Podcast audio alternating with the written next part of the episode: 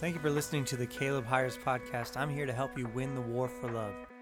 If you're new here, subscribe or check out my website, calebhires.com, for more resources. Today's episode is part one of an interview with my friend Joey Papa, who has a podcast called the Failed Christian Podcast. We talk about what that term means and how being, quote, a failed Christian has changed his relationship with God, the church, and others. I know this will help you. Check it out. Today, I have my dear friend, I'm going to bring him on in just a second, Joey Papa. Joey Papa is an amazing cinematographer. He is an incredible artist. He's a dear friend, and he is now uh, hosting a podcast called The Failed Christian. The Failed Christian Podcast. And you can check that out at thefailedchristian.com. It's on all different platforms. And I'm actually on an episode of the Failed Christian Podcast coming out in just a few days. So you'll be able to check that out. But right now, I just want to bring him on and we're going to talk about what this means to fail and, you know, still be uh, a lover of God, a lover of Jesus, what that means. So, Joey, hello, my friend. Good to see hey. you. Hey, how's it going? Doing great, man. Thank you for being on this. It's like we're, you know, I already recorded yours. I gave you all the pressure of doing it live with me. So you're welcome. Uh, I'm down. Yeah, I know you're down. You're awesome, man. So appreciate you. So just give I gave a little bit of an intro, but could you just kind of give a brief history of who you are, what you do? You have multiple endeavors online and I love everything you do. So just tell the people what you got going on quickly. Yeah, I um was someone who was raised in the church my entire life, gave my life to Jesus at 9. Um and had a very long journey through the church. Uh, been in many different churches throughout my life um, landed as a um, video producer. I also have a YouTube channel, Joey Talks, which centers a lot on mental health and like natural alternative ways to help support your mental health. Um, and now I'm a podcaster. Yeah. Come on. And you go to my church. and I go to your church. Yes, you're a member of the resting place. So really thankful for you. And I mean, we've had so many conversations offline uh, about these concepts and these things, and we've even walked through things together uh, just in our brief history. It's been a uh, how long we know each other? Almost two years. Almost two years, yeah. And I'm just always, um, I don't know, I just have a deep love for you, and you know that. I hope, and I, yes. I love your perspective on Jesus and your authentic and raw approach to the hard stuff, to the hard questions. There's so many people who, frankly, don't have the guts to even discuss what you're talking about, more, much less start the conversation on some of these things. So I really appreciate your courage in that. And so I would love to um, just again, we're going to talk about this idea of failing as a Christian, the Failed Christian podcast that's available on all platforms. And today we're going to talk about the concept and kind of just talk through it on what you mean by that. So let's start there. What what do you mean when you say the failed Christian? Are you deconstructing? Have you lost your faith? Uh, do you no longer believe in Jesus? What does that mean? I, I watched the comment threads on your stuff. So what does that mean, yeah. Joey, the failed Christian? Yeah, I definitely upset a lot of people on TikTok just by the name of the podcast alone. So uh, TikTok is brutal. That's all I'll say. Um, but no, it is a play on words, and um, I have a introductory episode that kind of goes into more depth on what I mean. But really, what I'm getting at is that there, I was raised in a church environment where um, a this type of person would be seen as a successful Christian, and it was very ideal. Um, it was something I always felt like I was striving towards. I did a really good job at filling that role. But what I found was that what it produced in my life was constant striving, increased anxiety, always feeling like God was at the very least disappointed with me, if not mm. upset with me um, and just started I, I lived my teenage life especially very works oriented um, wearing myself out having a very poor self-image because of a lot of the striving i was doing in my faith.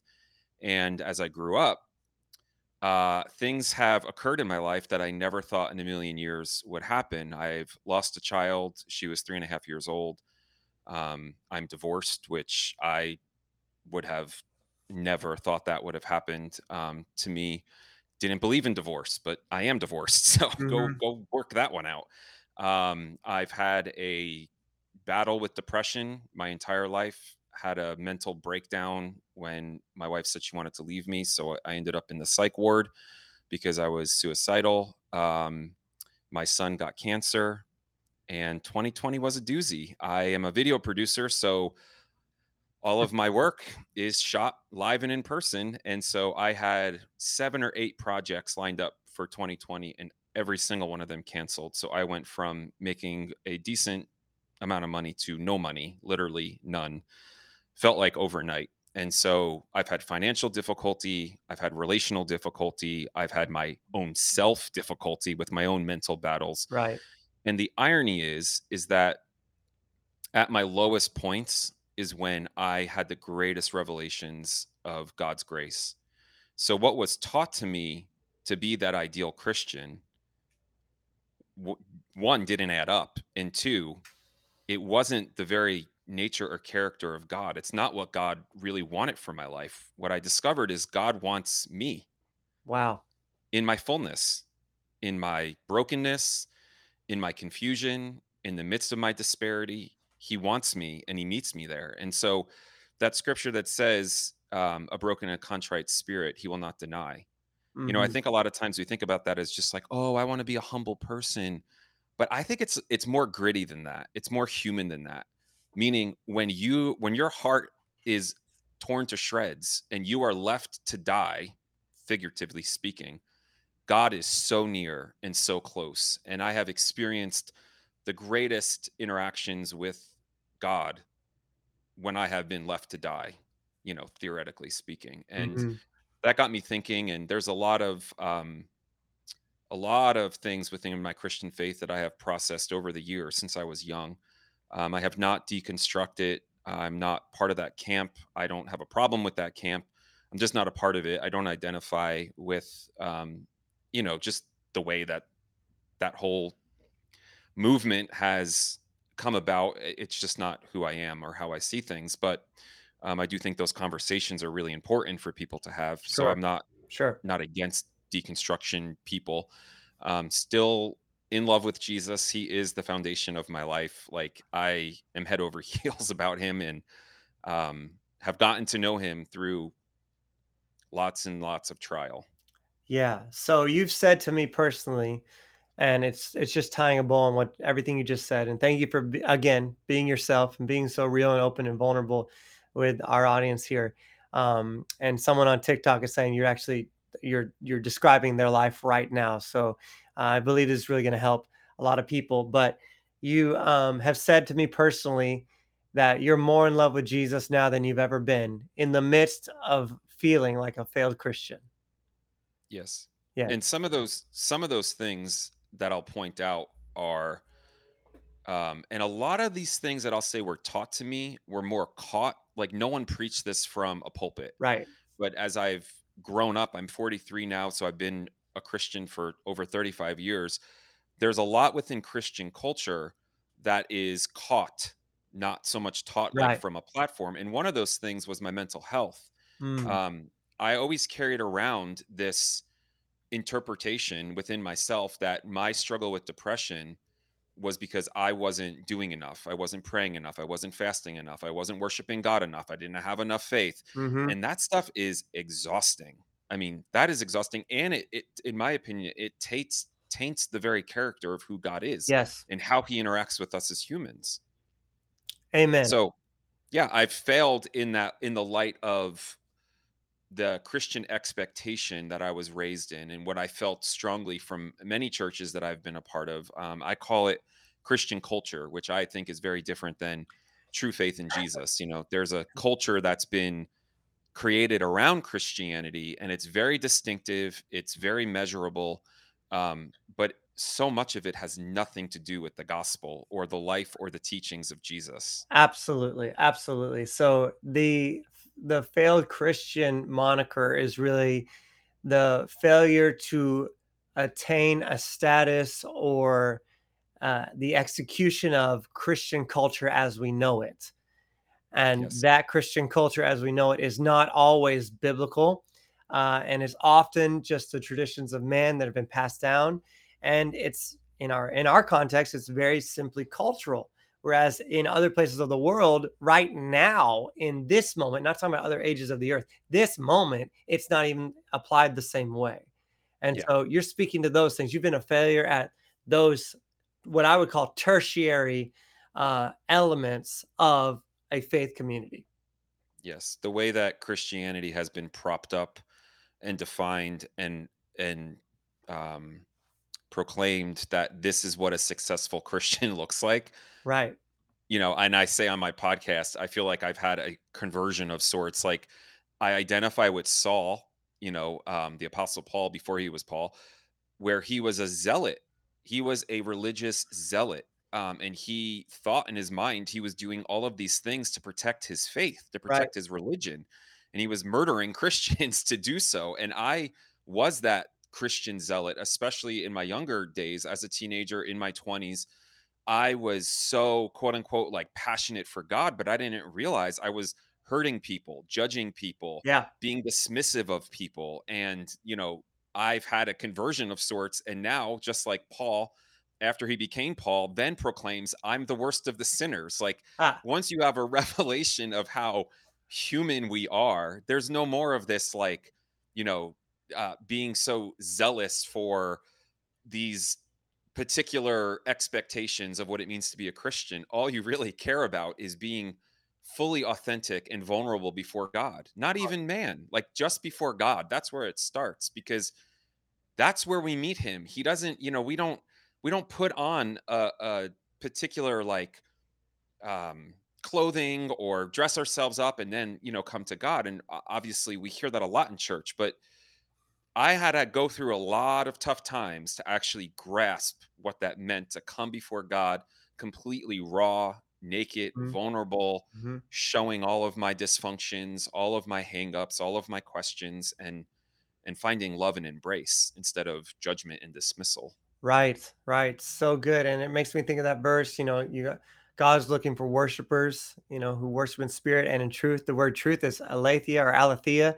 Uh, I've heard it pronounced multiple ways, but it means my definition, my culmination of definition is bare naked honesty. It means nothing hidden.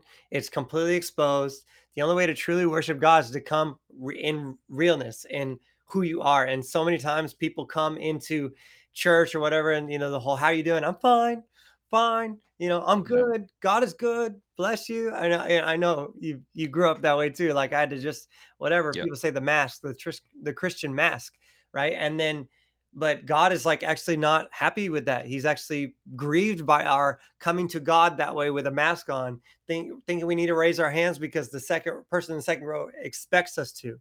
You know, I tell people at our church, you've heard me say it, that if you're more aware of the people around you than the person of Jesus, then you're not worshiping properly. Yeah. Like you're you should have an awareness of him, his goodness, his mercy, and you should not be thinking about what other people think.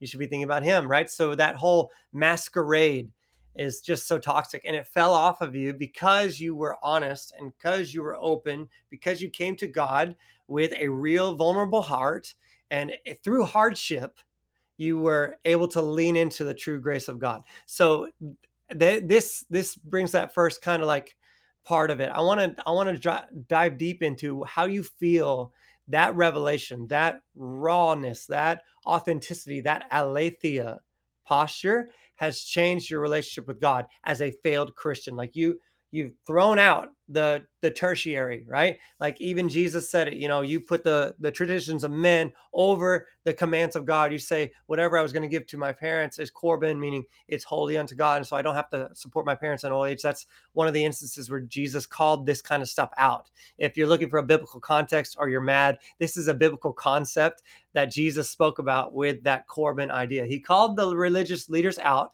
for putting things that were their idea as the ordained word and tradition of God, but they're just the tradition of men. Paul called it the doctrine of demons, the traditions of men. So I'm not bothered by the the the language, and I know you're not. It's your idea, so. But in the in that reality, in that concept, as you've wrestled with that through pain and turmoil and authenticity, how has that affected your relationship with God? Is God like freaked out by you? Are you, you know what I mean? What do you sense the Spirit of God is like in response? Because it's a relationship, right? It's a two way thing. He's not just like, he didn't just uh, create it all and check out. He's very present, right? Even to, like you said, to the contract heart. How has that changed your relationship with God as a failed Christian? Well, I learned a lot of this through a lot of trauma. And I hmm don't think it always has to be that way. I just think that God's intelligence is way beyond ours, and He really does use all things uh, for our good, you know, that are called according to His purpose. And um, in my story, that's all I can really speak to because it's been my experience. Right. But so for me, when my wife said she wanted a divorce, um, I fell apart mentally. I could not handle nor process the level of rejection and abandonment that I was feeling in that. And then what really took me even lower was thinking about my children. Um, when I thought about them being from a broken family, um, that shattered my worldview Mm, like completely and went into a really severe depression. So much so that I lost all reason for living. I did not want, I didn't want to live. I wanted to die more than I wanted to live um, and I I've never been that low before in my life, even though I've dealt with depression my entire life. And the the thing that really um, previed me to how bad I was as far as into depression was I didn't care about anything anymore. I didn't even care about being a good dad, which is like the mm, cornerstone of my life. yeah. Um, and so sorry that Don't be sorry. flew in there. So anyway, Don't be uh, sorry. No. being a good dad is like a huge part of my mission on this earth. And when I started to see that within myself, I started telling my friends, I'm not okay. Like Right. something is, I'm really low. When I got to that point, there was nothing left. Right. Uh, there was nothing left that I cared about or that I wanted. And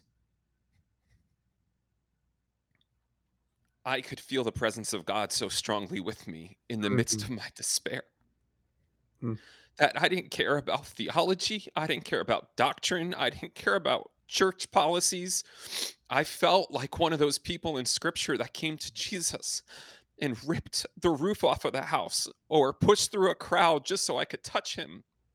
And those stories were told to me my entire life. And I always tried to be that. I always wanted to be that person that loved God so much that I would do anything. But it wasn't until I was in utter despair that I could identify with those people. I was so desperate because I didn't want to want to die. I wanted to want to live, but I couldn't get myself there.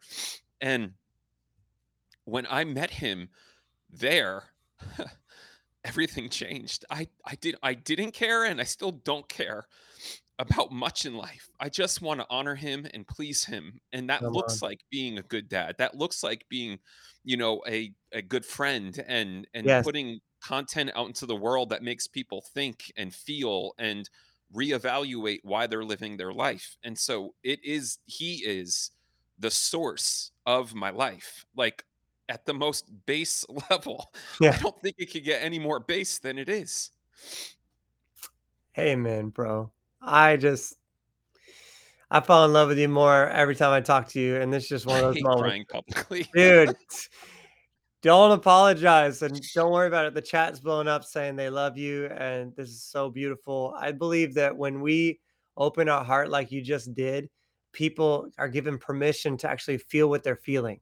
And I think that one of the key parts of your process was you, even though you were you wanted to die, eh, you let yourself feel it. You didn't ignore it. You didn't shut it off. You didn't say, I, I don't feel this. I don't feel this. I don't, you didn't spiritually bypass it, which is part of the Christian culture is spiritual bypassing, which is so sick and dangerous, where they say things like, just have faith. Like I remember when my dad got cancer and he was diagnosed. I had a, a coworker who was a believer, a Christian. I told him, and then he said, No, no, no, don't say that. I'm like, my dad just got diagnosed. Don't say it. Don't say it. I'm like, what are you talking about right now? He's like, no, no, no, have faith. I'm like, I called him a moron. I did. Whatever. Like Yeah. I was wrong. But I was like, you're a moron. I that that is not the way to process things. You can't my one of my friends said, you cannot heal what you do not feel. You cannot heal Yeah. what you don't feel. If my arm's bleeding, I gotta I gotta find out where it's bleeding from. I got to feel it to find it, right? And so you let yourself feel it. And even though you're like, I don't want to want to die, but I want to die. Yeah. I love my kids. The highest privilege of my life is to be a father, but I don't want to be one right now. The fact that you're honest enough with yourself to say, this is actually happening in my heart is the beauty of that. I believe that's true humility. I believe that's the beginning of true repentance because you can't repent of something unless you say it's there, unless it's actually there, right? So that all the other fakeness, like, oh yeah, I I don't I don't want to admit to anyone that I have this issue or I'm struggling with this or I'm feeling anxious or I have mental health problems or I don't want to do this anymore. You know what I mean? Uh, That's not that's not walking in spirit and in truth.